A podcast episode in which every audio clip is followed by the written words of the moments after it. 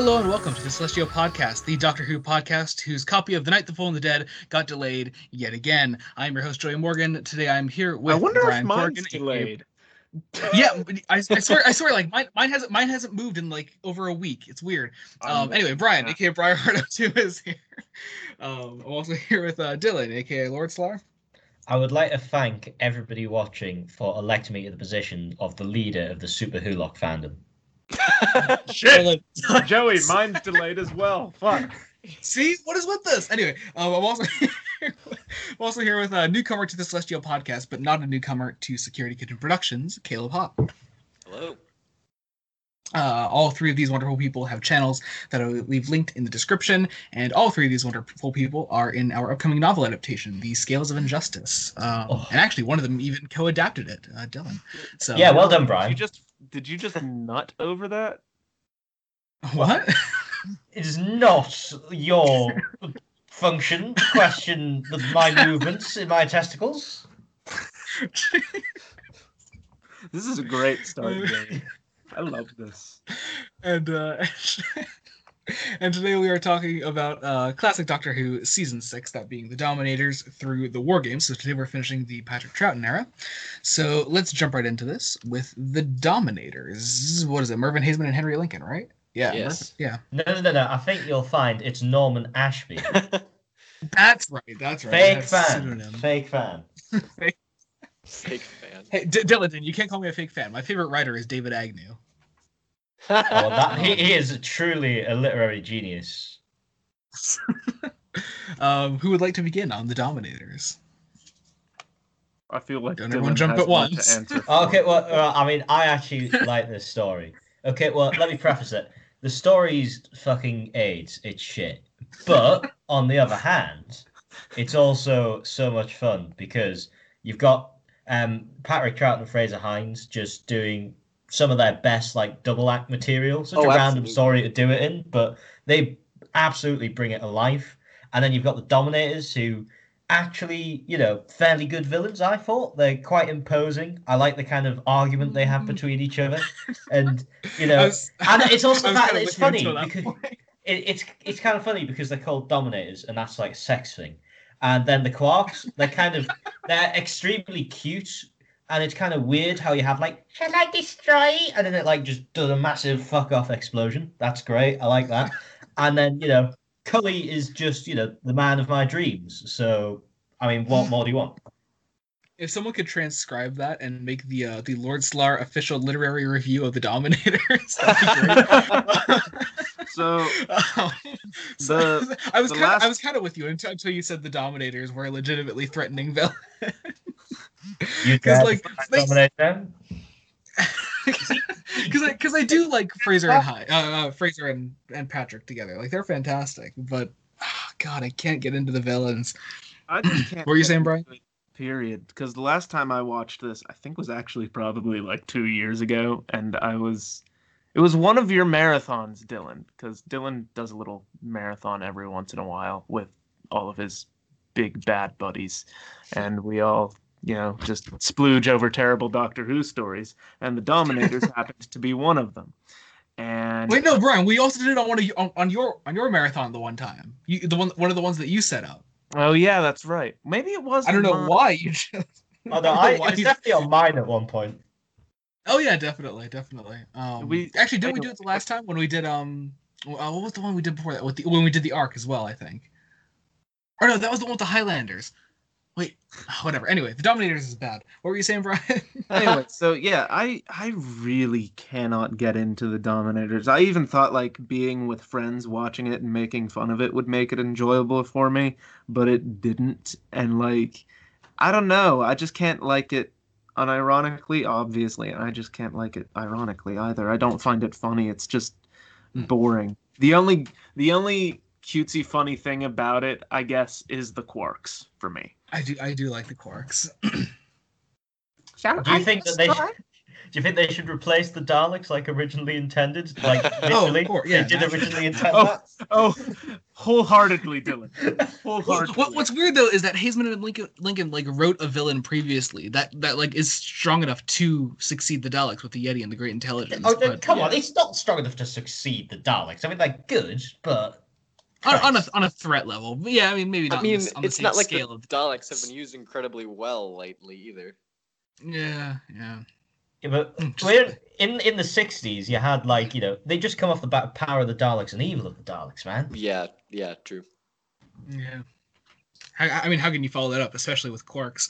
Um, but, but, but, but the Quarks, yeah, they do come with, like, with a certain like just funny, ironic factor to them that, that, that, that- I do get a bit of enjoyment out of. And of course, as, as already mentioned, Troughton and Hines are just having an absolute blast with this because there's not. I think like even they can tell there's not much meat to the script that like that they could just like kind of mess around in it. Well, that's surprising though because Morris Barry was known for like you know stopping Pat Troughton from messing around. Yeah, yeah. Is the Dominators? Jamie says, "Look at the size of that one, Doctor." There's more that- than one episode. The way Yeah, yeah, that. there are a few times. I on know he says it in the faceless ones. He says it in the Seeds of Death as well. and he says it in the two the guy in doctors, obviously. Oh shit! I, for some reason, I thought that just came from this one. No, it's said many times. Well, I stand corrected. It's in there. I mean, from hell, I mean, Finish hell, the reason it's quoted in the two doc, the reason it's quoted in the two doctors is because it was said multiple times in the Troughton era. Oh yes, it is a big one, Jamie. Why did you become Japanese there? I okay. I want to hear Japanese you, quarks. you now. can you can cut that if it's too racy. I, I, I care. I care not. Anyway, Anyway, so um, the Dominators is fucking oh. shit. This is true. Caleb, I you, agree. would you like? also Um, I mean, I like it. It is. I, I'll just. I'll just go ahead and say it is currently my lowest ranked of the season, but I I enjoy it. I think we'll, you know we'll get to that argument later. Troughton and Hines obviously are are great fun, but it, it, it's it's slower. See, I thought for a while that, that, that, like the Krotons was the slowest of the season, and then um, er, er- earlier today I was watching like a couple episodes to just refresh my memory, and I I was watching I watched some of the Dominators and I watched some of the Krotons, and I was like, the Krotons is actually faster paced than the Dominators. I think it's that episode. I think it's that extra episode in this one that sort of But- kills it. That But may I introduce you to the Space Pirates if you want a slow six story? we'll get to that. I take it. but yeah, I, I mean, Dylan's about to eat I do quite like a- ass for saying the space pirates to the Dominators. Toba Oh. though is I, I, th- I think I think Toba is the the Dominator who wants to kill everyone, and obviously who would you know win if the other guy would let him get his way. But I I, I enjoy him. He's just a fun character. And I, yeah, th- yeah. I I actually do think Zoe gets uh gets a pretty good gets pretty good stuff to do in the Dominators. Like she's she, she kind of gets to lead a lot of a lot of the Dulcians for a little bit, and I mean yeah. I I mean, I- yeah, yeah. The main the main cast is well utilized, Yeah. but beyond that, it just doesn't have much going for Oh, it. I have another it's- positive about it. Okay. The Dominator with the Beatles haircut and the Rago. that one. Yeah, he's pretty good. Like just as an actor, he's pretty good Hmm. at what he's doing. Yeah, he plays he plays the guy in Ambassadors of Death, who's the um the head of the space center. Oh shit! Oh, Oh, that's yeah. right. Yeah, yeah, I, yeah. I can yeah. tell He's that great. now. That's He's- hilarious. He's relatively It good in that is. too. Yeah, but it's just funny go, hearing it go from like Quark destroyed to like, oh please help us, Doctor. Yeah. All right, so um, I guess that about does it for the Dominators. Let's give our rings out of ten. Uh, Brian, Like a like like a four. I would agree with that. I'd give it a four. Caleb, Um, I'm gonna have to say six point five. six point five. Oh, jeez. Oh, and uh, Dylan. Ten. Fuck off! I'm, Don't. I'm sticking to that. you are not. I will not move on with this podcast until you change your answer. Well, we might be here a while. All right, I get I can I can wait here. All right, fine. Don't- Eleven.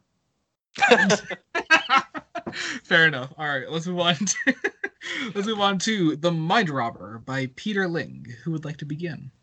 So this this is the polar opposite of the Dominators. But I'll tell you what, the first time I watched The Mind Robber, I didn't like it either. Hmm. Which is weird. See, I was 'cause I, I, I almost had that, but but my my I was a bit more just lukewarm towards The Mind Robber when I first watched it. But it's it's one of the best. I mean, come Well, on, here- it's here's the thing. It's like right up my alley. I like trippy shit like that. But that, yes, I love it. Would you like to elaborate on that, or are you just gonna leave it there? I had a train of thought that completely left my head. But What do you think fine. of the mind robber? Yes. The mind robber is a yes. But um, yeah, I don't know why I didn't like it the first time. I guess I must not have been in the right mood or something. I I don't know. But I Well, I think it's I think I- it's one that like you can't be. I, I know like the first time that I watched it, I was like I was like writing I was like writing down something for school I think at the time, um, and I was like sort of like multitasking. So like I think it's one that like you have to like take on its own. You have to like let it fully immerse you. Um, Yeah. Rather like it's not one that like that that you can take lightly. I mean like it is like a light fluffy story in a way because you know it, it's off doing whatever the hell it wants as you're just there trying to comprehend what just happened in the previous scene. But I think like right from the start that like that first episode is just masterful. Um like without even like properly entering the land of fiction. It, it manages to like immerse the, the viewer in this atmosphere that I just will give it- it, I will give it this right around like I want to say it's when Gulliver shows up. Hmm. th- there's like two episodes right in the middle that drag a bit, but other than Really? that, Oh no, I- Brian. I don't No, think- no, nothing- come no. on, Brian. Nothing, nothing drags in the story. I, I'd like to elaborate further, actually, on your exact opposite of the Dominator's comment, and say, whereas the Dominator feels like it's like eight, eight episodes long. This well, I'm not moves like, I'm not it saying moves that like grease fucking lightning. Like, feels like I- it's- I'm not saying the Mind Robber feels like it's eight episodes long. I'm just saying no, no, that no, no. I'm saying, I'm saying the mind, the mind robber is the exact opposite of, of that, and it just it feels like it's like two or three episodes. It moves like nothing. well, that's also because the episodes themselves are really short. and, and, and that and that and that works to its advantage too. I think. Yeah. Yeah, yeah. I guess actually it, don't like it does. It, much. I will say it does feel more like a four-parter than you know a five or six-parter, but there, I will not budge on. There's there's this bit just right in the middle of it that Hmm. feels like it lasts a really long time. That's something you don't do, Brian. What? Fuck you. Jesus. Um. Anyway, so so uh, uh let's see. So uh, yeah, continue on that episode one thing though. Like, oh, just I mean, just be- oh, go ahead. no, just like so they had to, uh, for those who don't know, they cut off an episode of the Dominators because the showrunner was like, "This is shit. We need to get rid of an episode." And um, then they got uh, what's his face, Derrick Sherwin, to just say, "Right, just slap an episode on the front of this story that's coming up," and it just so happens to be one of the best ever singular episodes of Doctor Who. Like Big episode one of this is just oh, mwah, it's art. I mean, it's just abstract sci-fi at its best. It's so I don't- atmospheric, cool. I love it. I, I and being so being so different from the rest one. of the story being so different from the rest of the story works to the, the advantage of episode one that you still you still feel like there's so much of the puzzle to unravel by the end of episode one because you haven't technically actually started the story yet Yeah. The, the story begins when the TARDIS explodes and you enter the land of fiction. That doesn't happen until the end of episode one, and just the bizarre, abstract nature of episode one just just sucks you in. Like like Zoe and Jamie like seeing their homes outside and and, and being so Look, being Zoe, so, it's so, Scotland. so being It's being so being so brought in by the illusion, uh, like brings the viewer in too. And that music, oh, the music that accompanies it is Mm. is just Oh gorgeous. shit! Yeah, Yeah, the music Mind is Robber has a killer score. Yeah, that Yeah. those bagpipes Yeah. are just the best, man.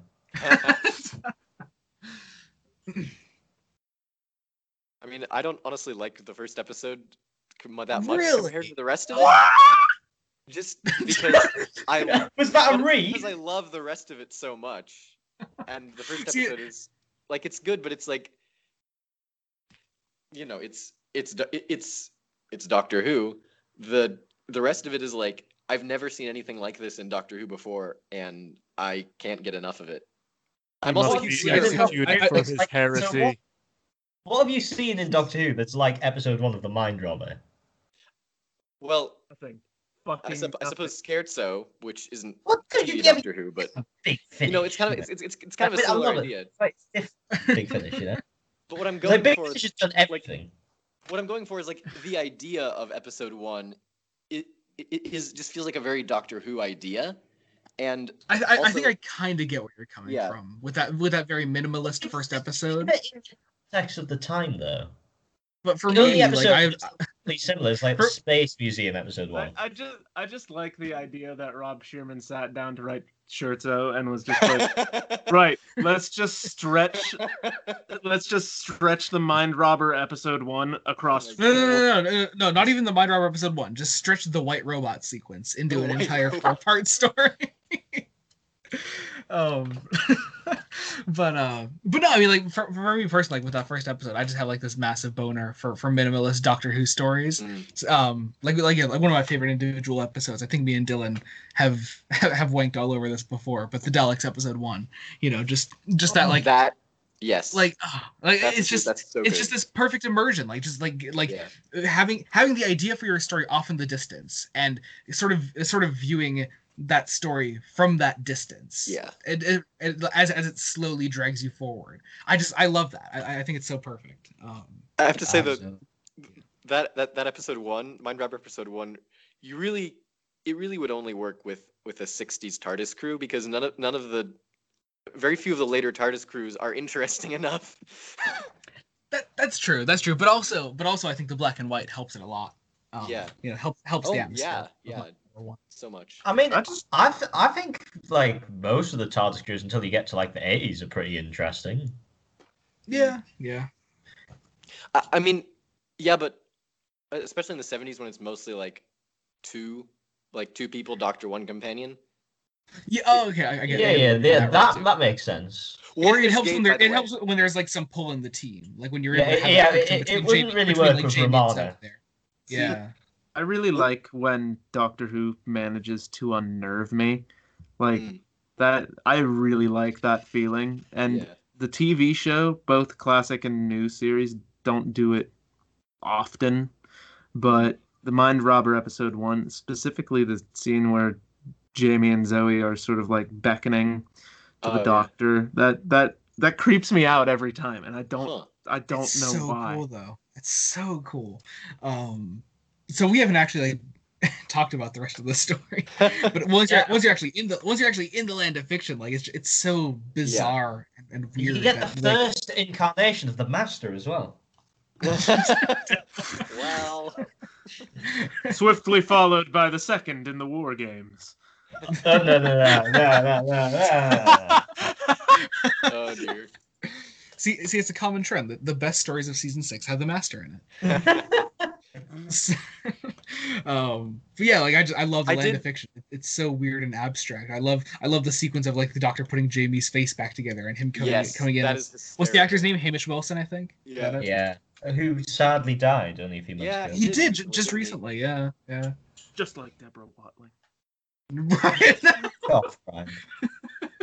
I had to do it because Jacob isn't here, and I know he'd want me to. well that and also um it, it, it fits in with how the joke was originally created It- it's we're bringing it up after victoria's long gone Hmm. so anyway uh what else though uh anything else to mention with mind robber Well, I, I mean, there, there's, I'm, there's I'm like a massive I'm a massive literary nerd, so I I loved the the whole Gulliver thing and like picked up on it like right away. Mm, And just the way the way they use all these stories is one of my favorite things in just any Doctor Who episode ever. Yeah, Um, yeah. And the duel the duel at the end, especially with all Oh, the different one of the like, best fight sequences in Doctor It's Who. it, it's hilarious. Um, and the And again, the sc- the the music comes in to save the day. yeah Mwah. yeah the, the the ticker tape the ticker tape in the castle where Mm. Jamie finds that like it narrating what's happening to the Doctor and Zoe. That's What a way to drive up that tension funny. and have natural exposition about what's going to happen. Ah, yes, the carcass makes the story The carcass. so tense. an atmosphere. Oh, the carcass. Love it. Rapunzel's funny. the poor Yeah. carcass. Zoe ends up BDSMing him. so sad. I am your slave. Jeez. He does say So- that. It's Yeah, yeah, yeah. Yeah. This is true.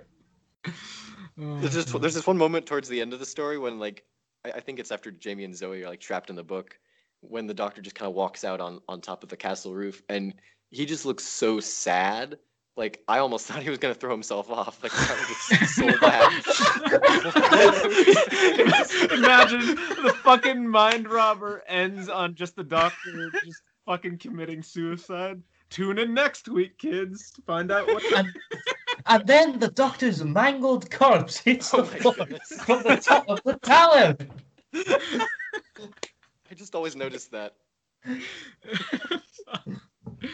oh god. And on that weird note, I'm gonna we're gonna give ratings out of ten for the mind robber now. Um, uh, Caleb, Nine and a half. nine and a half. D- Uh, Brian Give it an eight. and Dylan. 16. What? Uh, I, I actually said nine. Okay. I I personally would give the mind robber a ten. So let us move on to shit. Why don't I have these the writers set? The invasion. Again. The invasion. The invasion by wait, who's the writer though? Derrick Derrick Sherwin. Derrick Sherwin. That's it. Jesus. He got to write this so much in this Yeah. season because he, he did this first episode of the Mind Robber. I think he's the reason the Dominators is credited as Norman Norman Ashby, isn't it? Because he rewrote stuff. No, I think um, well, yeah, he rewrote stuff, but also um, uh, her- uh Mervyn uh, Mervyn Haisman and Henry Lincoln like were so pissed off that their script was changed so much that they're like, we don't even want to be credit for credited for it. yeah, Wasn't that So- Uncle Terence who rewrote some of the Dominators, or my I wrong? Oh, did he? I don't I know. don't know. I uh, wasn't he script editor by that point? Because Derrick Sherwin, Sherwin was was, the producer. script editor. I think. No, I thought no, I Oh, thought he's- Sherwin was. Oh, wait- oh wait, no, you're right. oh, you're right. oh no, no, no. Yeah, yeah. Sherwin was script editor for the Dominators. Yeah. What story did, did Uncle Terry join uh, join on then? I, I know I know he was there for most of season six. I think. think. Was it the invasion? It was. Oh, it was the he- the invasion. Oh, I think okay. they switched back and forth a couple times. Script editors in this season. Did they? Hang on. At, at least if you go by every- transmission order, I don't know about. I, I don't know like what order they were written in. production. Every- So yeah, because Sherwin is still script editor on the Mind Robber. So now for the invasion, it's script edited by Uncle Terry. But that may just be because it's written by Sherwin. Right. So so then Krotons was oh yeah, Uncle Terry. So I think the rest of them are Terrance Dicks from this uh, from the invasion on. Wait. Uh, would, would he have scripted yep. to the War Games though? Because he wrote War Games with Malcolm Hulke. I am checking So right now. Okay, so script sh- editor if he sure. co-wrote it. Oh, okay. So yeah, so he does. So Terry does Invasion, Kroton, Seeds of Death, and Sherwin script edits Space Pirates, and ooh, oh no, Terrance Dicks is still script editor on the War Games. Damn. Oh, okay. I have unfortunate news for every one of my Macra fans. The invasion has overtaken the Macra Terror as my favorite Troughton. Is it hmm. just because of the uh, the invasion in a nutshell, Brian? No, it's not that. It's just I I I sat down and really thought about it when I made my Doctor Who ranking, and I was hmm. just like, "Damn, I have way more good memories with the invasion, and the invasion itself. I think is just an, I hmm. guess an. See, I think I, th- I think like, I think in both of those cases though, like there are much better Troughton stories than Macra Terror and the invasion. I don't know. I'd There's agree. just there's just something about the invasion that's special to me. Well, then, would you like to begin this category, Brian? Um, yeah. So hold a, the- a special place in your heart. The Invasion is a story I I can't even remember the first time I watched it. I was so little the first time I watched it. Um it's it's been with me for a while. It's had a lasting impact on my mind like two early childhood sort of fear images that are just burned into my retinas are the uh the manic Cyberman walking down the uh sewer way and uh of course it bursting out of the cocoon and um the cliffhanger where something starts moving um in a casket with jamie it's implied that Hmm, it's a yeah. cyberman i think um It is. Yeah, all so like I said, I really like it when Doctor Who manages to unnerve me and the invasion manages to unnerve me. And it's the first appearance. I fucked that up. It's the second appearance of Nicholas Courtney as the Brigadier, and I. I don't know. so There's something about I- I- his well, character. well, actually, Brian, uh, you see, it's Shut the the fuck appearance of Courtney as as the Brigadier because he was uh, he was Colonel Lethbridge Stewart back in uh back in Web of Fear, you know. All right, Jacob, chill. Anyway, so Sorry, go on. yeah, I there's something about Lethbridge Stewart that just sort of comes into his hole in this story, I think. And how can you not love Tobias?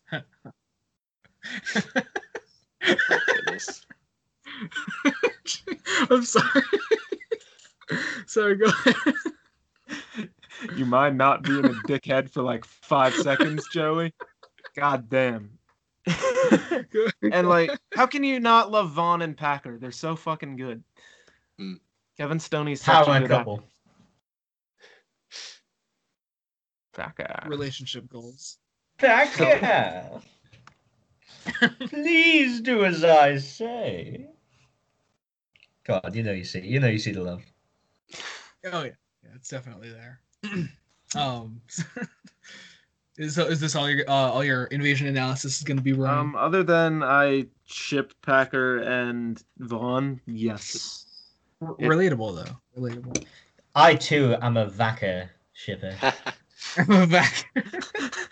That's so shit, doing. Porn then.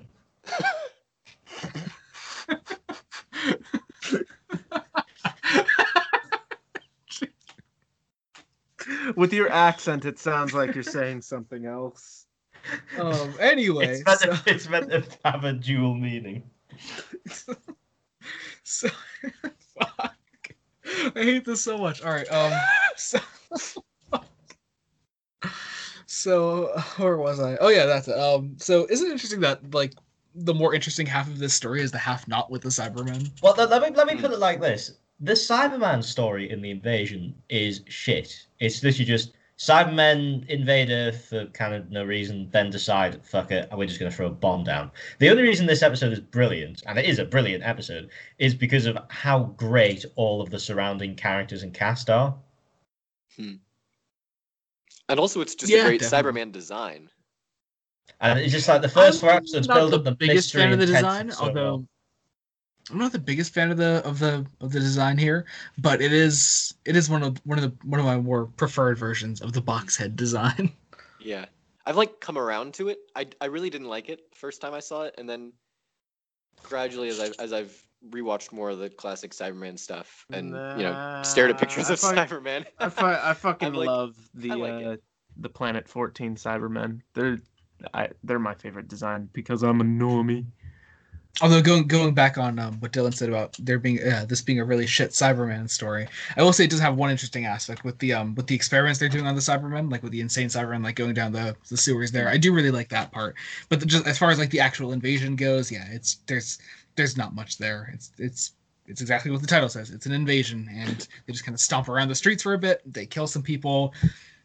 Okay, um, Well- but yeah, like, uh, yeah, the, the supporting characters really make this, and not just you Vaughn and what? Packer, though they're the only ones we've talked about. Um, That's a, of course, you that a good Brigadier- point. Why do they throw a bomb down? Just for shits and gigs or something? Like It's just Yeah. like, fuck this, this is too much effort now. he got bored.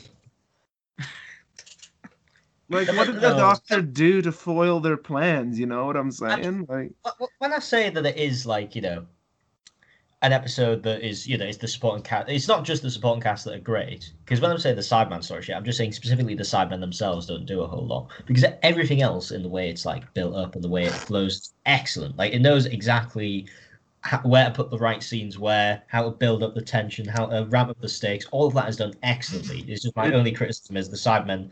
That they could be interchangeable with anything. the direction's really good too. I really love how Oh, the yeah. story is shot. So It's really gotta solid. it. Uh, I also love the music too. Dylan, Yeah. you'd know this. Is it all Music's stock pretty good, music? Uh, no, no, it's No. Don Horton. Did a track No, no, there, yeah, no. There, there's a whole there's a whole soundtrack to this one officially Oh, released, Brian. fuck yeah! That Yeah, no, Yeah. uh, Don- It's, it's got it's got a great cover design too. The the soundtrack. No, um, Don Horton's an excellent composer. He only ever did it once for Doctor Who, but when uh, what's his face, um, directed this episode, who's great, Douglas Camfield. He directed Oh, an episode of The Out the Unknown, which also had um, uh, Horton in it and doing the composition, as well as Is- is- having isn't it? uh, Isn't wait, as isn't well it as Don having Peter Harper? Halliday? Don Harper, sorry. Yeah, Don Yeah, I was gonna say Don Reputation. Houghton is the, Inferno. the guy who wrote I don't- The Mind of Evil. Yeah. You know what? Just erase everything I just said because I was just confusing names and now I don't know anything. So bye. um, if we can move uh, shift back over to characters for a second, though, I do also want to talk about feminist icon Isobel Watkins. Um, uh, but no, I do I do really like Isobel as a character. She's great. Um, No job for a young lady. Um, I I I just like how like she fits in with the rest of the crew, specifically off like you know with her relationship with Zoe and and when she actually gets working with Unit, it's really fun. Um, and Your also Professor- relationship. No, Are you- no, Dylan, no, no, no. Um. Anyway, Professor Watkins is great too. Whoa! I feel like I have missed something. So are you a um Zizabel shipper then? What if I am? uh, um, I forgot also Benton makes his first appearance in this, doesn't yeah. he? Yeah, Benton's great. Um, let's see what else, what else, what else. Um, oh, if we can shift back to Vaughn for a second. Vaughn has a lot of great moments in this too. I mean, like every scene Vaughn has is just brilliant because Kevin Stoney's a brilliant actor. Oh, By far, my favorite has to be the scene where um, uh, where he's telling uh Watkins to shoot him. Oh no, I love that. Oh, scene. yeah. That's the best ever. Oh, Doctor That's good. so good. Well, not the best ever. That's that's one of the Fierce. Uh, the, the first Web of a Fierce Yeah, scene. with, one uh, of. Danny. one of the best. Um, a lot of them seem to come from the Troughton era. It seems. Uh, so, um, actually, I think both the ones that we just mentioned were, were both Dougie. Cam- yeah, Doug Camfield did uh, Web of Fear too. Mm, So, Yeah. uh, let's see. Is that about it? Anything else to add on the invasion? Nope. Uh, the the the first episode is I thought it was going in a completely different direction based on the first episode because it it, it felt like this sort of paranoia conspiracy thing at first. Which I, Well, I'm not it is, but criticizing. when you actually when you actually like unravel that conspiracy, it becomes more. So like Yeah. that, that's not entirely inaccurate. I mean, I'm not criticizing it for going in a different direction than that. I'm just saying that was really cool. That just that uh, first episode. yeah. Was, Yeah. was uh, one of them wearing a, a rather distinctive feather boa? Oh, Zoe! I also telling don't the like. computer. I, oh yeah, uh, when Zoe Zoe- convincing the computer to kill itself. Yeah, Yeah. yeah, it's great. That was great. Um, I don't like the animation on, on episodes one and four. by the Really, way. I love the animation. I really don't like the animation. Just, eh. You probably think the Ice Warriors animation is good, you know? I mean, it's all right. It's about on the same level as the invasion. one. Nah, Invasion's far better. Mm, only by a little. uh, anyway, so uh, let's give ratings out of ten for the invasion, Dylan. Uh, sorry, no, I couldn't think of anything. Is it nine or a ten? you can decide. You decide in the comments. Oh, okay, Brian. Um. Well, considering its current status in my ranking, I should probably give it a ten. So I'm gonna give it a ten. Fair enough. Uh, Caleb. Eight and a half. I would personally give it an eight. So there's that. Let's move on to the Krotons by Master Doctor Who scriptwriter Robert uh, Robert Holmes. So Clearly, we'd like to begin on- story. this- yeah, exactly. Clearly, definitely his best work. Although surprise, although in all seriousness, it's not his worst. To be fair, but more on I- that in approximately twenty minutes. Oh, yes, of course. well, So anyway, um, you can go ahead, Caleb, hmm? oh, uh, sure. if you'd like. Uh, it's it's a pretty decent story. Um, I I I, I, enjoy, I mean they've got they've got Philip Madoc, so that's a plus. Um, I do like Philip Madoc, but he's terribly Yeah, wasted in this. I think. it's not. I mean, it's not his best his best role in Doctor Who for sure, but you know, it's nice. It's nice to have him around. Um, I oh, did like him. Zoe- In, I did like him in uh, in Return of the Krotons though, the Big Finish audio. I liked him in that. Oh, I haven't heard that. I think he Think- yeah he play, I think he plays the same character. Yeah.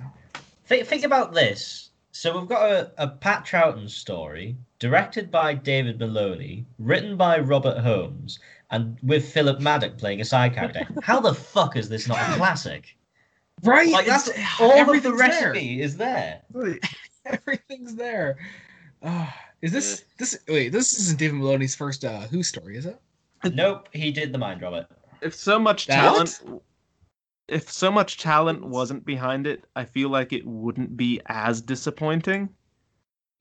Right. Yeah. I I, just I mean. had I feel like, you know, because it's all yeah, these. I, I, I- maybe, classic maybe, Who maybe it is greats. partially because we maybe it is partially because we we view Robert Holmes as like as like the classic Doctor Who writer. Yeah. if Well, there, if this there ever this was, was one. his first one, wasn't it? Yeah, it was. Yeah, first one. Damn. Well, And he- I And, guess I then, can and, then, and then and then after this for shit, and then after this shit, they're like, "Hey, you want to come back and write another one?" and it's the And space then, after pirate. that, and, then, and, and then after that one, they said, "Hey, you want to come write the first story for the new Doctor?" No, but the thing I find quite funny is that uh, Robert Holmes was actually trying to submit this script to the Doctor Who department for years. It's only just because No every, every all of the scripts in season six kept on getting dropped. That's why there's so many lost stories from that season. So eventually they were just like, "My God, we just need an episode. Please, for the love of God, submit an episode." And it's probably the fact that he actually submitted episodes on time was the reason he kept on being asked back. And then they Oh, were, yeah. then Yeah, the actual. I mean that that's that's that's part of like I mean yeah um nah, sorry to bring up VNA's friends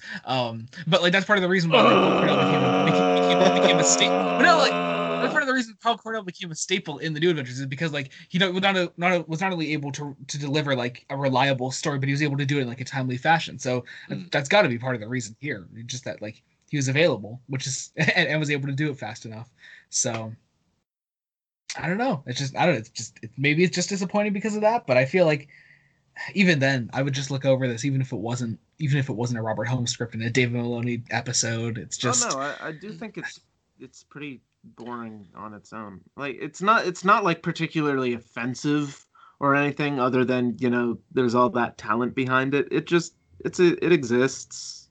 It's Yeah. nothing special. It's really nothing special, but it's nothing like fucking wounding either. So that that's my. I do love Zoe in this story. I think Yes, Zoe's it is one of my favorite moments for Zoe when she gets to be smarter than the doctor on the machine.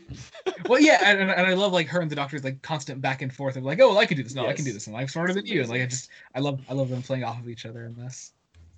I, I I can't dislike anything with Zoe in it. She's brilliant. I I can I can dislike the space pirates. Yeah, me too.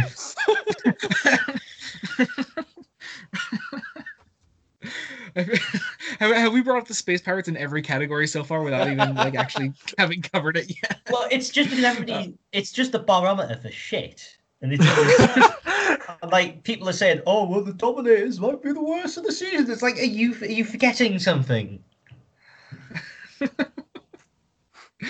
Oh, jeez.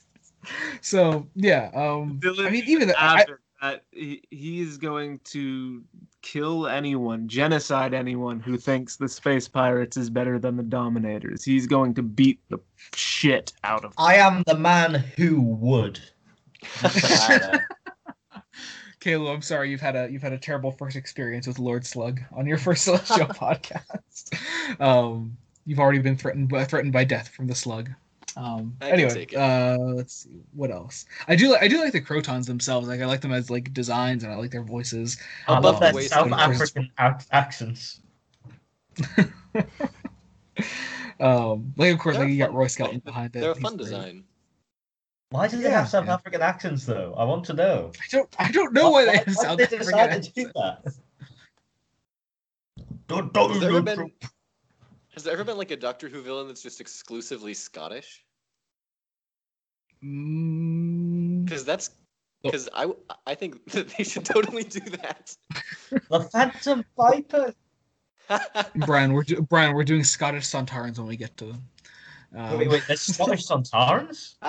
No, no, no. Wouldn't that be I'm just joking. That, I'm just joking that we should do Scottish Sontarans. I thought I thought it was like a VNA thing. No, no. How great would a, would a Scottish Sontaran be, though? it would be amazing. Oh, for the glory of the Sontaran Empire. Greg, I'm tired. oh, yeah. Um, what else? Is there anything like actually noteworthy to say about the Krotons? Because I don't hate it. It's just, eh, I don't know. It goes in one ear and comes out the other, pretty much. Yeah. It's I think- just Yeah. it's it's like the most just an episode of Doctor Who you could ever get. And all you remember by the end is that Robert Holmes wrote it, and then you just get sad. Pretty much, yeah. I think, that's, like- that's actually an excellent summation. Oh, all right. So let's do ratings out of ten to four. The Krotons, um, Dylan. I'll give it a five out of ten. I agree with that. I give it a five. Brian I give it a fat ass five as well. And Caleb. um, I'm gonna give it six and a half. Ah, he's the edgy contrarian, contrarian really? this time, Brian. So You have so usurper. what- you have usurper, Brian. Why is the Krotons above average then, Caleb? Well, because I enjoy it because it's got the second Doctor Jamie and Zoe in it, and I think all the performances are decent, even if the script isn't anything special. Oh, also, um, I remember noticing this the first time I watched it. I I thought it was really interesting that the Krotons' entire goal is just to get off the planet, and that's like their only motivation, and that just seemed so like, like, that was that seemed different. I That's like actually a good point because there's been a billion Doctor Who episodes that have done that essential plot since, Yeah. especially in the expanded universe. Yeah. Eh, Every every time I talk about the Krotons, I see where Jacob's coming from with Tower Apocalypse just being the Krotons more and more each time. But enough about VNAs. I apologize, friends. What? What it- One's what, Fucking weird nerd. Bri- Brian, Brian, from now on, every time I mention VNAs on an episode that on, on an episode that isn't about VNAs, you can slap me. So just no, we get building- Jerry on. Every Well, time you ju- mention the VNAs, Jerry comes on. Ugh, you fucking origin shite. All right, so let's move on to The Seeds of Death by Brian Hayles. Who would I like to thought you begin? said by Brian for a second. and I was like, wait a minute. Well, yeah, it's by it's by it's by a Brian. Brian Well, go on, tell us about ho- your episode, like Brian. How did you Yeah, oh yeah, episode? Brian. Yeah, tell us all about the Seeds of Death. I please. I that's a good question. Um What was the inspiration for The Lord inspiration was best I- villain in Doctor I had a better oh yeah, I had this a is way, This is this is where Look. Lord Slaar comes from. the inspiration was I had a way better idea for a story called Lords of the Red Planet and they wanted something less complicated instead. I, I, I think we're I think we're just making a summoning circle for people that aren't on the Celestial podcast episode. We got Jerry. Now we now we got Jacob with Lords of the Red Planet. I love the Seeds of Death. It's I think as- good. I think I've watched it like a billion times because for some reason I was obsessed with it when I was like nine years old, and it was just beyond almost every weekend. But yeah, Is I mean, that- it's just is that why your fun. name is a misspelled version of Lord Slaar? You got it right there, pal. All right. And, So weirdly, and yeah, weirdly enough, I think your Lord Slar is more well known than Slaar in this story. Oh yeah, Actually, if you yeah. if you search Lord Slaar, the actual spelling, it'll say, "Did you mean Lord Slar?" Oh, my oh, Lord seriously? Yeah, that is an accomplishment. Okay, there we go. although, Yeah. don't, although because his name is only mentioned once in the whole story by Zoe, so you can kind of see why he's maybe not the most searched Doctor Who name. Yeah. he looks awesome though. I I love the Ice Lord's whole look. Yeah. Alan. I, I, I, I'm, I'm, I'm a bigger fan of the of the traditional Ice Warriors, but yeah, I, I do love me an Ice Lord. there was so the I remember watching the Seeds of Death on one of those Twitch live streams, and there was this one Ice Warrior that just kept bumping into the door frame with with its hips, and someone they put someone put in the chat that Ice Warrior got hips like dynamite and booty like pow. I remember that. My goodness. I, and I just oh, I, I just realized looking at the cast list here, is Sonny Caldinez really one of the one of the Ice Warriors in this? yeah, Yeah. yeah. Wasn't he in every That's classic awesome. Ice Warrior Yeah, story? yeah, he's the Ice Warrior in every story. Oh, was he? Re- oh no way, that's awesome. I actually had no clue. Damn. And, he, Actually, in the you know- documentary, he goes on about how annoying it was to play the Ice Warriors because the um the boots, the Ice Warrior boots, would just fill up with sweat over the course of the Oh. day. Really? I thought he'd be more annoyed about the fucking ass piece it has, because the Ice Warriors do be thick. That that is true. That is Sonny true. Caldinez is a thick man, though, just making room for him. Okay. Um, all right then. Uh, so, is there a reason that the second Doctor story is a fucking bloodbath? Because wow, this story is violent. Oh yeah, there's like a whole. Brian Hayles massacre just so in- angry they turned down Lord of the Red Planet. And I'm going to pretend that all of these people are the Doctor Who You production crew. the- this one's Derrick Sherwin, and this one is Terrance Dicks. And I'm going to make you. I'm going to make Derrick Sherwin Fuchsium. This story's pretty well directed too. Now that I think about it, there's this oh, scene Oh, yeah, where I think Slaar is is like standing off against um the second Doctor, and they're both like silhouetted against a giant sort of slowly Hmm. ch- color changing screen. Obviously, it's just going from different shades of white to gray because it's in black and white. But you know, and it it just looks it looks pretty beautiful. Michael Ferguson is an outstanding director, one of the most underrated in Doctor Who, I think. He, he, he did this, The Claws of Axos, and Ambassadors of Death, and oh, wow, it's just that this story is just so slick. It's just Yeah. so slick and fast paced. Like it's six parts, but it just zooms by because of that. Oh yeah, no, this it's this really is def- out of the two Troughton Ice Warrior stories, I think this is the one I prefer. By I far. think most people prefer this one. Yeah, less atmospheric, but it makes up for it with just a much tighter script and just amazing direction. See, I- I, I feel think- like I it's think- more I think- I think with- atmospheric. See, I think with the nah, I, I disagree because I think with the Ice Warriors, like people uh, people that love that story mostly fall in love with the way it feels. Like in this in this case, like it's the content of the story that really shines in the Seeds of Death. Yeah. All the scenes of Yeah. like the Doctor and Zoe and Jamie like running like in, in in the in the moon base trying to just hide from the Ice Warriors are really good. Yeah, yeah. Well, And again, I it think sounds I- down to I the think the direction. story because, like, Michael Ferguson makes it really interesting to watch too, because Yeah, it could does. because it could feel like it like he like he could go on forever under a, under a lesser Mhm. director, but in this case, it just breezes by. Well, I Yeah. think I think it also feels faster because the stakes are higher. We've got a race against the clock scenario going on, and Hmm. it makes everything really tense. And speaking of that race against the clock, this is probably like the most interesting Ice Warrior plan that they have, like in all their TV stories. I love like I I love the idea of the the seeds of death, um, and Can, how I, that I comes just to light. can I just Oh, like g- give a like because I just kind of had a thought of something that's you know really good about this story that's in a lot of the best Doctor Who stories. So as a central premise of what if what if things were like X in the future? In this case, is what is what if travel could just be completely instantaneous? What impact would that have on society and the expectations of society? Yeah. and what happens if that breaks down and i think it does something like that just extremely effectively. Like it, it- giving us an interesting sci-fi concept and showing the consequences on humanity and that's what makes us fall in love with the genre in the first place.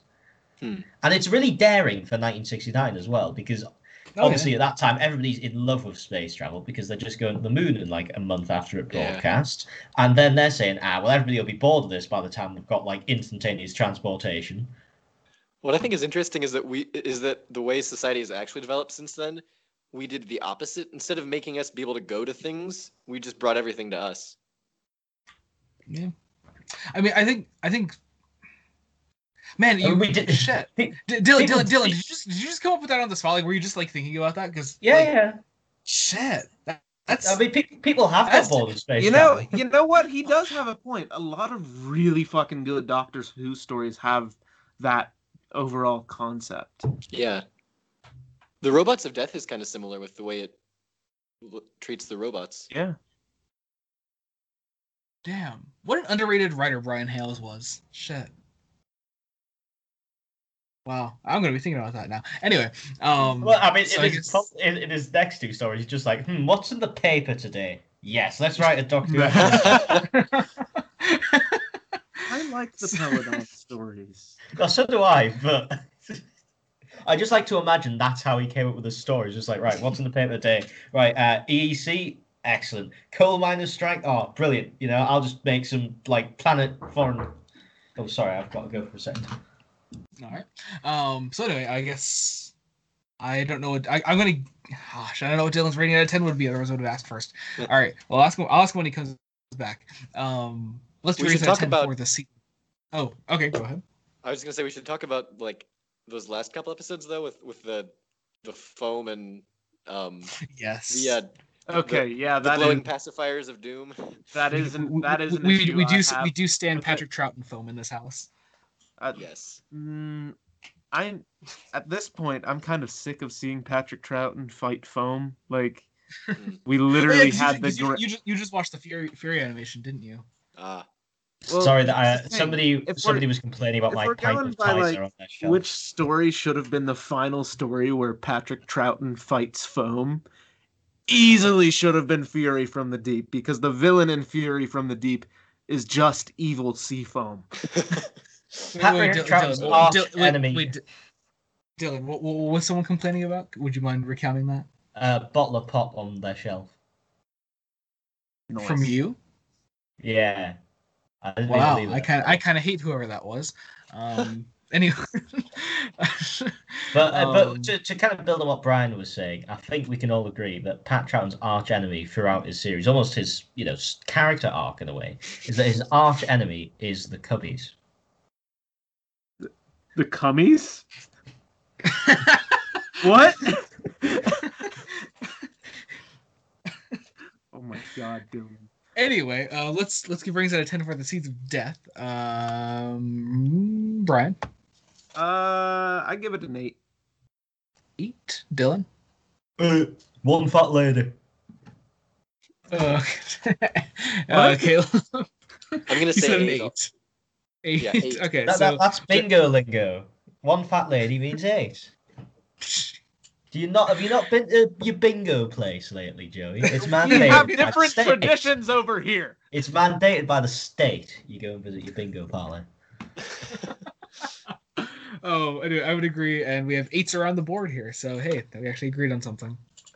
All right, let's move on to uh, the War Games by Nope. Terrance Dicks. Ah! so we're gonna talk. Okay, I, I will fully let this this topic pass. Like I usually like to spend like ten about ten minutes on a story and we move all on. just agree that I'm full- I'm full- I'm I'm fully willing to like sit here in silence for the next ten minutes because I'm sure it'll be much more interesting than reminding ourselves that the space pirates exists.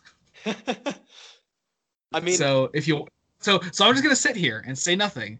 If you guys want to throw some something out about the space pirates, feel free to talk about it. I I mean- I I am I just. I, I dream of a Doctor Who episode where they're kind of lost in space trying to find the way around. Because I mean, the closest we got that is Frontier in space, and how much bloody fun is that? I love Frontier in space. oh yeah, And I and uh, Dalek's Master Plan that kind of was there for a few episodes yes, as well. Yes. And it's just like to kind of have a full story dedicated to that. You think, oh yes, excellent, really cool. Well, actually, in this sci-fi show where you can go anywhere and do anything, they're finally actually having a proper adventure in space. And yeah, it's shit. yeah. And Although we do have by Milo Robert Clancy, and I love and I love Milo people. Clancy. I mean, I, I've I've kind of been holding back all this time, but I actually do genuinely like the space pirates, and I oh. I, I really Right, okay, I really enjoy skip all the characters. Skip it, Joey. Skip it, It's Joey. I have a lot of fun watching it. I'm I, I would watch it It hurts, Joey. many Oh, times. Ugh. Uh, right. So, how do I kick from call? uh, I, I don't know. I, I mean, I created the call, so I don't know if I have to Oh my if I have to kick Caleb or like I don't know. Caleb, um, you don't understand. That shit take literally made my penis invert on itself. Jesus. right. Ooh. How it makes so- me feel. That makes me feel. For those who can't, oh, you can't see, of course. Dylan is sending a crying face react to the chat right Oh, which is uh, which is actually has that been a joke since since Celestial Podcast episode one? I think you did, did it in the first episode, Oh, right? no, I did. I did the, the yawning emoji. You- oh, yeah, we you were did- you did the- and then no, you, you could No, you just no, no, no, no. You you did you did the slow clapping one. You guys, you guys remember the last one we did, season five, where we talked about the abominable snowmen and how much I hate that. Yeah. It's like the exact same reason here, but amplified, magnified by like ten. Oh, oh, I hate it. Ugh. So boring. Because it just kind of sits there and does nothing. Like, so shit. just It's so shit. And it's what, like, ent- like fucking eight episodes sick. long. It's it's six episodes, but it, Only it feels like eight. It's only fucking six. I legitimately thought it was eight. I was so. Are you serious, Brian? It's not eight episodes. Well, I think to summarize, as a great internet personality once said, I'd rather put my balls in the crocodile's mouth while shoving my head up a unicorn's asshole. Then watch the Space Pirates.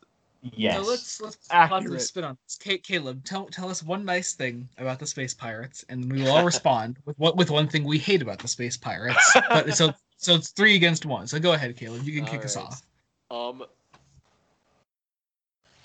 I think that uh, everything good that um that, that was said about the potential of it, especially in relation to Frontier in space and and how that did something similar and worked really well. I think that it actually worked really well in the story, and I enjoy it. As an adverse to that, I will say my negative thing and say, um, no, the potential is all squandered. Although, actually, if I if I do have to say one positive thing about it, I do like Milo Clancy. I think he's I think he's a legitimately funny character. he is I don't great. have anything positive to say about it. It's all fucking shit. Oh no no no no! Your goal is to say something negative, Brian. I hate it. All of it. no no no something something specific about the story, Brian. I hate it. All of it. Dylan, choose. Say one nice thing or one negative thing. Uh, I quite like Milo Clancy. He is the only thing in this episode which is not dead to me. Also, can we talk about how like the TARDIS team doesn't show up until like towards the end of episode one? What the Uh, fuck is how wrong with does- that? that is speeches. weird. It's like a Like reverse you, you have of you have one of the best TARDIS teams of all time, and they don't show up until what, like twenty minutes into the episode? It is that that is very weird. It's so fucking It's the reverse of the wheel in space where you only get like the supporting cast at the cliffhanger basically. So, um, I'm gonna cut this segment short because wow, there's nothing to say about the space pirates, and give our ratings out of ten for the space pirates. Brian, One.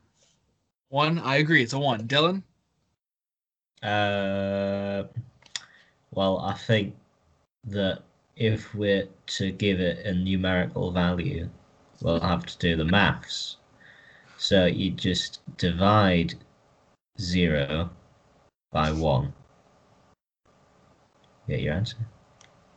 okay. Uh, Caleb, what is your rating out of ten for? the I will Space give it I will give it a proud eight.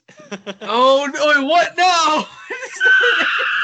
No, I'm sorry. You have Every- to fucking wait, justify wait, yourself. justify yourself right now. Fuck that shit. No, because I love it and I find it entertaining. I'm. I'm I, I knew you liked it, but I didn't realize you liked it that much. Oh no! I do. Fuck you, Caleb. You just gave the Space Pirates the same score as we all gave the Seeds of Death. Yep. I don't know if I can live after this, Joey. The the only way that that we can that we can make this any worse is if Caleb says he doesn't like the War Games. So let's move on to said story, the War Games, by Terrance Dicks Please and tell Malcolm me you did not. I, but by Terrance Dicks and Malcolm at Hulk in, that. in, in, ins- insert missiles and gunfire going in the background. Who would like to begin? Anyone? It's a it's a behemoth of a story. Any anyone who, I can who start, I dares guess. to start this? I like the war games. All right. War games is pretty fucking good. There's a lot to like about it. However, however, I do think it drags, and this this is something I'm not alone on. I know this for a fact. It's like yeah, you're heav- just wrong. it's heavily contested by some people that the war games Yeah. drags, but for other people, the war games drags. There's like there's a couple episodes in the middle that's full of just running around in one giant fucking circle, and it doesn't it doesn't need to be that way. Um, nah, that's just a so lie. so ha- so ha- having wrong. having rewatched so Brian so I used to agree with you having rewatched the war games re- fairly recently though it was like two months ago um I realized that any moment that I thought dragged was in it was like in, in the middle of like a really strong episode still so like so like those those episodes in the middle like it, it's never like a whole episode that's like filler like like like I think we what was it we all agreed like what the invasion episode seven is like complete filler um but like there's nothing here where like if if a scene drags in the war games, it doesn't like drag down the entire episode. There's still the rest of that script holding up the entire thing. Um, I mean, and it- it is and a- most of the it is story a- is just that strong. it is a really really good script i'm not i'm not going to deny that but i can i don't know i just think there's something to be said if that i can sit down and enjoy a telesnap reconstruction of the daleks master plan in one sitting and i have to do two sittings for the war games I think that says more about you than the episodes. I I would actually agree with that assessment. I don't know if you were joking about Dylan, but I agree with that assessment. Uh, no, I was taking the piss. Oh well, I, I mean, I mean, maybe maybe he does say maybe he does say something about Brian, like the way he like views stories, though. Like who knows? what what that means i guess i'll leave up to you but i i do think the war games drags but overall it is it is still a really really solid story. It's probably it is definitely one of the greats. I'm not going to deny that whatsoever. It's a really fucking good story So people always say the War Games has lots of filler, and the middle of it is just filler that drags. But and they always kind of refer to the scene. Um, I've forgotten which episode it's in. It's just after they kind of um, so Jamie and Jennifer are captured by uh, the Americans in the American Civil War. Then they run away and get recaptured. That is one bit of filler, but it's the only bit of filler in the entire ten-part epic, full of brilliant characters, amazing scenes, and just a great feeling of triumph as it gets towards the end and they're fighting back and just everything about it is so brilliant. And you're gonna like mark it down because there's one scene that's filler. I don't get it. I Yeah, agree like- that it is amazing. Yeah, like yeah, like moments like that are like are like what I was talking about like, when I say like those moments of filler and like any moment that drags are just like just like it's a very small moment in the in, in the in Yeah. like you said like Dylan like just this 10 part epic that like doesn't let up at all for the most part. maybe my attention span's just fucked See, that's what I was saying when I said Dylan had a point that maybe it's you. My one actual complaint about the war games because I love it. The one thing that I don't like is that um the Romans are only used in this one shot that gets like repeated. and like That's- you that can do is cool stuff with Roman soldiers, but no, you just have this one shot of them running at you and then you like show it again later. But i mean it, it's very historically inaccurate because romans wouldn't just charge at people willy-nilly they'd be like you know in formation probably in a, a line maniple system oh i have something i really don't like about this story i don't like the warlord what? what yeah you not like what? the warlord? how Dude, dare you if- Dude, you are Philip spitting Madoc. on the grave of steve Right, jobs right. yes, yes. Steve Jobs. can i explain No, Yeah. you can't because that's a really shit take. i'm going to explain Please do explain. So basically, the war chief is uh is a nice balance of over the top and subtle villain, Hmm. and maybe it might just be down to the performance, but the the actor who plays the war chief overall just strikes me as a way more compelling villain than the warlord himself. The Huh. warlord is just really over the top and like just very two dimensional compared to the war okay, chief. okay, so so um, where do you I, where I, do you the get man over the- invented the where, ipad where do you get where do you get over where, My do- where do you issue get over the my top issue- from with the warlord? my though? issue Yeah, I know. I have the opposite thing. If my anything. issue is I I don't need another less compelling villain if a more compelling one's there. but he's not there until like the final what two three episodes I forget. Um, he's not there until the very end. fool you have been. He serves a, like a very particular purpose, and also just it's Philip fucking Madoc, dude. Like how? Yeah, Philip Madoc. come on, he's just phenomenal. Um, he carries like he carries like just such as this gravitas with him that that I I get sucked in by at least. Um, Yeah. of course, I- of course, like I do prefer I do prefer the War Chief Edward Brayshaw. You know, I mean he's not necessarily a better actor than Philip Madoc, but I mean just that character. I think the War Chief is probably better written. But yeah, I mean, I don't know. I still really like the Warlord personally. I, I love the warlord because um, you'd have to be a pretty uh, callous son of a bitch to be running an operation like the war games, and he just plays that absolutely perfectly. You feel Yeah. just the ice cold calculations I, in his I also I also want to defend another point real quick because you can always argue that what about Davros? Davros is an over the top villain and he's your favorite Doctor Who villain.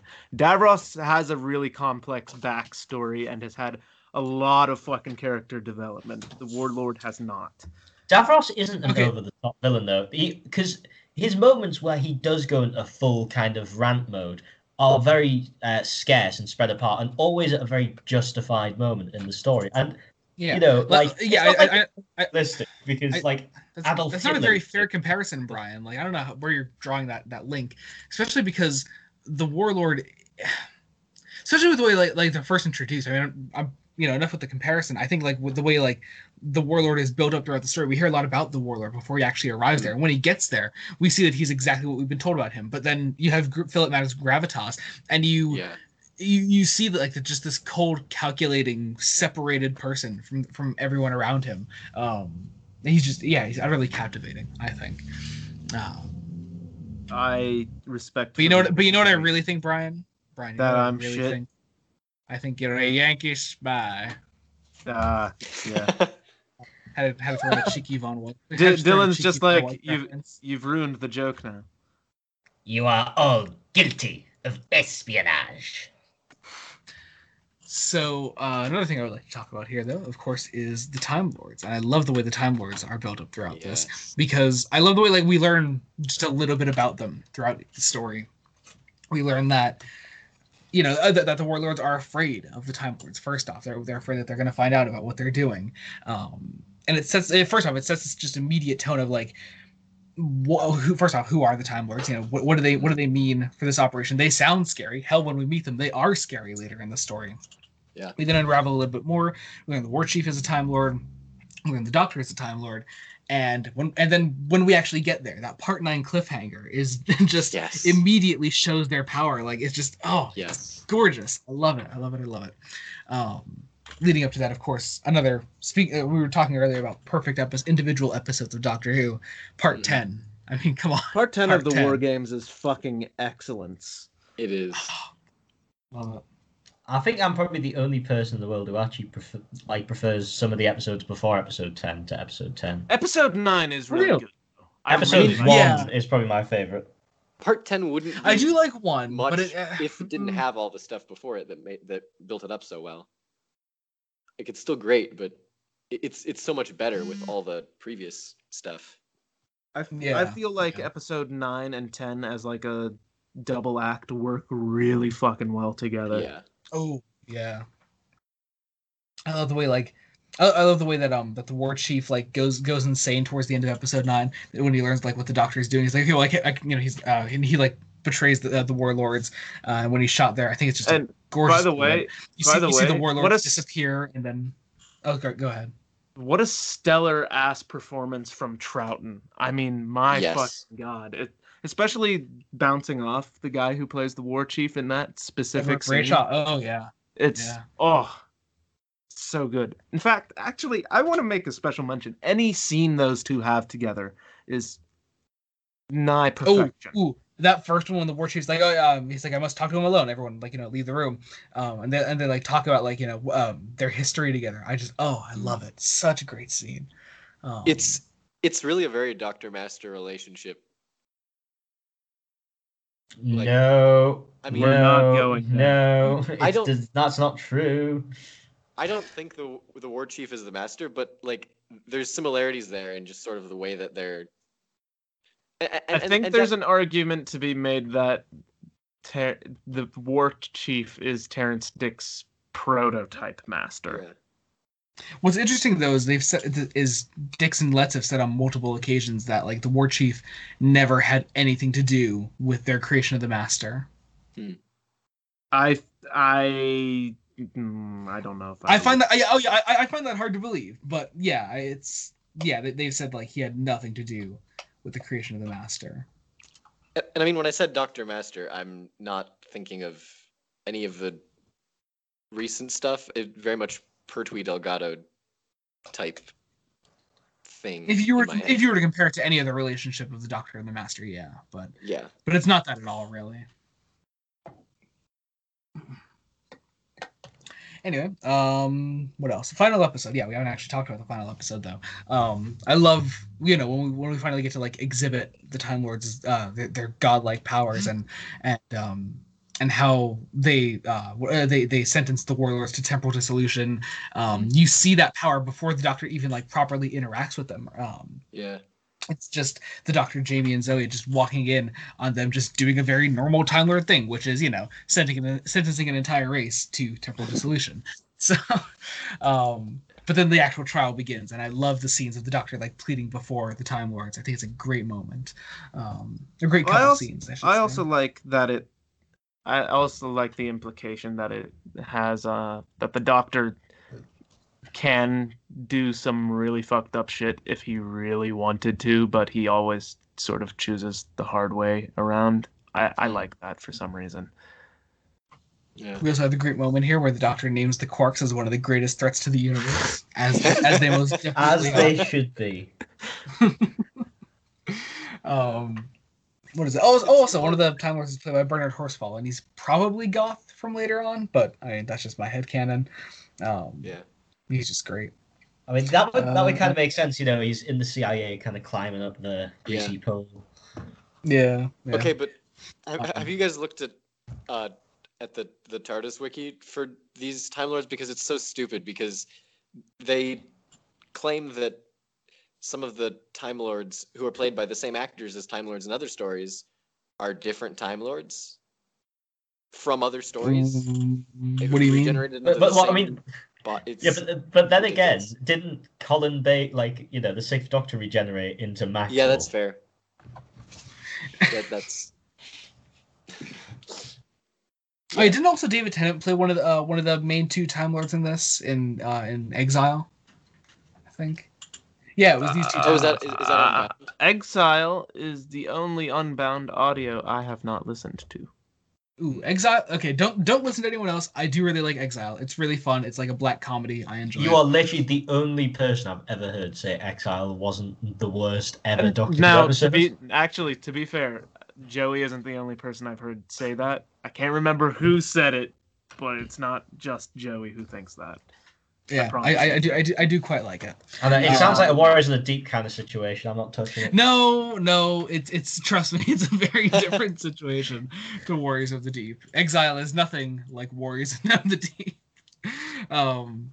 Anyway, uh, but then of course we have that mo- uh, wonderful moment at the end of the War Games episode ten when the Doctor is sentenced uh, to his exile on Earth, and Jamie and Zoe are sent away. And how great is that scene when the Doctor Yeah. says goodbye to Jamie and Zoe? Just, oh, love it, love them. Uh, and I love the Doctor seeing them like go back to their back to their own times and having their memories wiped. Great, great moments there. And I, I love I love the scene where like right at the end when the Time Lords put Patrick Troughton in the washing machine. Yeah, yeah, great moment. top, top, top five Doctor Who special effects. Um, um, what else? I guess that about does it though. Anything else to say for the War Games? it's brilliant. That it is. That it It is. has It rings just, of I the- mean like what other story has that many brilliant characters? Just none. Like I can think of at least I don't know six or seven side characters that I absolutely love in that story. Yeah. Yeah. um, all right, let's do rings out of ten for the War Games. I'm Mm, Brian, contrarian again, aren't I? go ahead, Um, Brian. Brian. Or you know, actually, if you're gonna be edgy, edgy contrarian, I'll save you for last. So I'm gonna give it a ten out of ten. Uh, Caleb, Nine and a half. nine and a half. Dylan, Turn. ten, and Wow. Brian. I'm not. I'm not an edgy contrarian. It w- mine was gonna be nine and a half. Oh, brilliant! All right then. Well, uh, I mean, we're all mostly on the same page. So but, why, why uh, were you going on about it dragging then, Brian? If you were going to give it a nine and a half, right? I, I feel like the story. so story. fucking out this story. Nine point five. Not- He's on a ten, so you know. So, so you missed the part where I said that doesn't drag the story down too much in my eyes. Oh, yeah, Um, that, that, and you, that you also spent like two minutes slagging off the warlord. You've only said negative things. there's much. enough here that it makes up for it. That's true. He has only said negative things. What do you mean? No, I haven't. Go look. Anyone listening to this, go back and rewind. I Right. I just fucking wanked off Right. the war Ta- chief. and, Time. like, time the amount of time he spends slagging it off compared to the amount of time he says something nice, it'll be like ten times greater. All right, so uh, I because guess only feel one like last.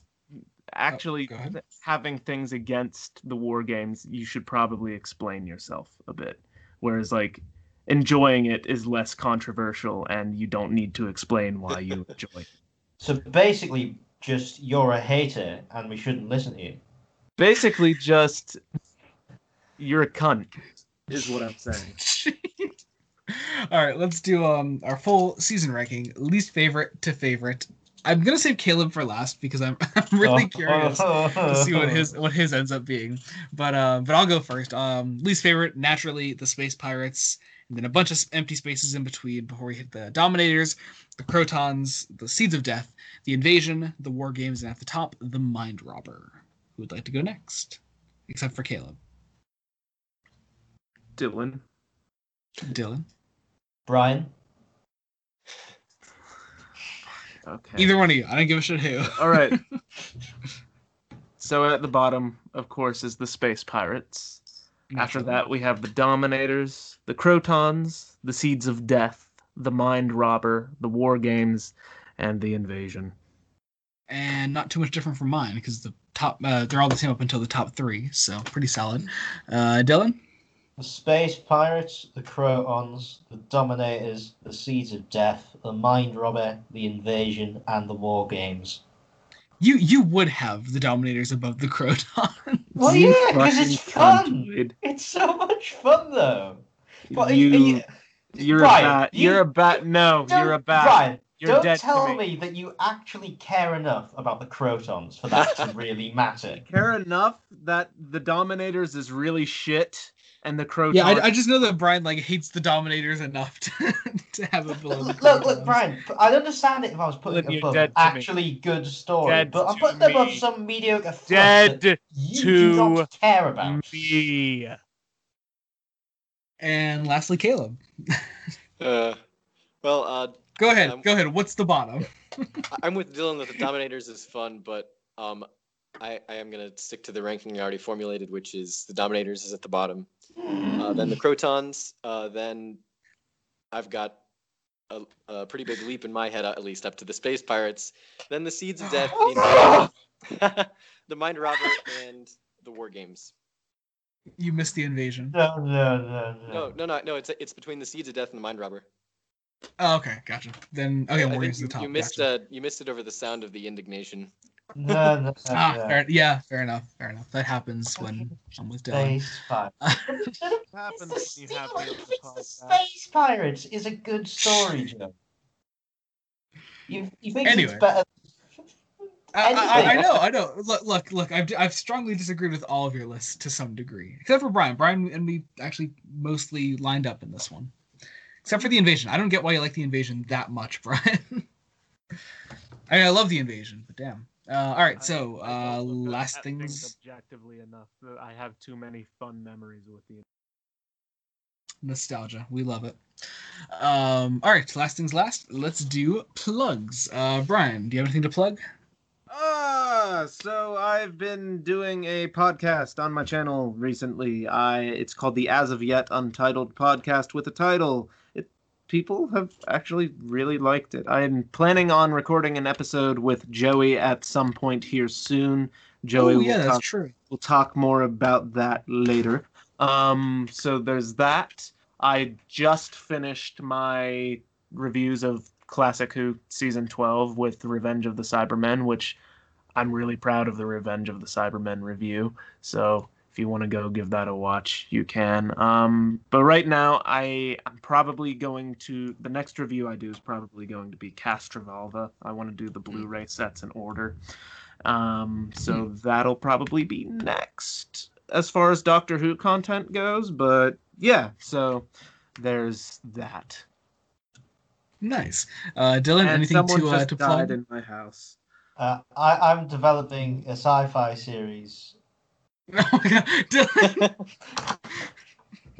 Dylan, this constant bullying, you know, you're gonna be in my suicide note, man. I just want you to know that. And Caleb, uh, what would you like to plug? Um, I've got a channel uh, Eclectic Dog 2K. There's not there, there's not that much Doctor Who stuff on it, but I I've got a um, Doctor Who Hamilton parody thing that I'm fairly proud of, and I might do more Doctor Who stuff on there. So, you know, Excellent, check it out, see what you think. Nice. I do actually have something to plug, uh, like that's real. Oh, go ahead. So I'm currently writing a video essay, which should be coming out hopefully at some point this week, about uh, Doctor Who needs to let go of its past, and this is all about how Doctor Who, since Ooh, basically I since like the that 80s already. since Ooh, the I like has became too reliant on its own law and retreading over old territory. And it's looking at just how bad and dysfunctional it's became especially looking at se- series 12 which basically the only way you could have any interest in it is just by being buried in this sense of devotion towards the lore of doctor who Solid, solid. I'm actually really looking forward to that. I didn't know you were doing that. That sounds really cool. Um, Yeah. Damn. Anyway, as far as things uh, coming up for the channel, uh, let's see. Uh, commentaries. We have two commentaries coming up this month. Uh, one of them with Brian, and then another one with Brian and Jacob. We're doing this on Sontaran Experiment and Horror of Fang Rock for Halloween, so that should be really fun. Um, uh, I'm gonna try to release a second Celestial podcast by the end of the month. I'm not sure if I'm going to, going to though. I'm trying to get a lot of videos out of the way before Scale starts releasing because Scales of Injustice release is going to be insane. Speaking of those, Scales of Injustice release is coming up next month. Uh, Yeah. Release begins. If I had this ready, hang on, shit. Uh, release uh, for Scales of Injustice begins on November 7th. Uh, it's going to run for seven parts, and then we're going to release a behind the scenes video. So that'll be done not until the end of December. So that, like I said, release is going to be hectic. Um, going to be a ton of fun though. Editing has been an absolute blast. Uh, myself and all the wonderful people on this podcast are part of it. Um, Caleb plays Mike Yates. Uh, Dylan uh, Dylan helped adapt it along with Jacob, and he's playing Harrington Smythe. Me and Brian play a shit ton of Silurians, and I'm also the Doctor, and a bunch of other uh, Brian's a bunch of other roles too. So the apes will submit or die. and well, if wait, you- they're not scottish are they The It Scottish sounds better with- Sontarans! scottish silurians now Scottish. it sounds a lot better with the voice modulation. It does Every planet has a better with the Scotland. Voice modulation. so, uh, but uh, but for Scottish listening, with if the you modulation. For anyone listening, if you want to um, get interested in scale in the scales of injustice, we have a sneak peek out, which is uh, one of the scenes from the story, and, uh, and a trailer that just released uh, a few days ago at the time of release. I think I should have this out soon. Um, that Brian edited in the style of an actual 1970 uh, BBC uh, Doctor Who TV trailer. So that's really fun. Wait, uh, anything else for the go- channel? Before we What's go, up? I want to ask Dylan one fundamental question. Big, biggie. So, Dylan, correct me if I'm wrong. England is Great Britain, right? what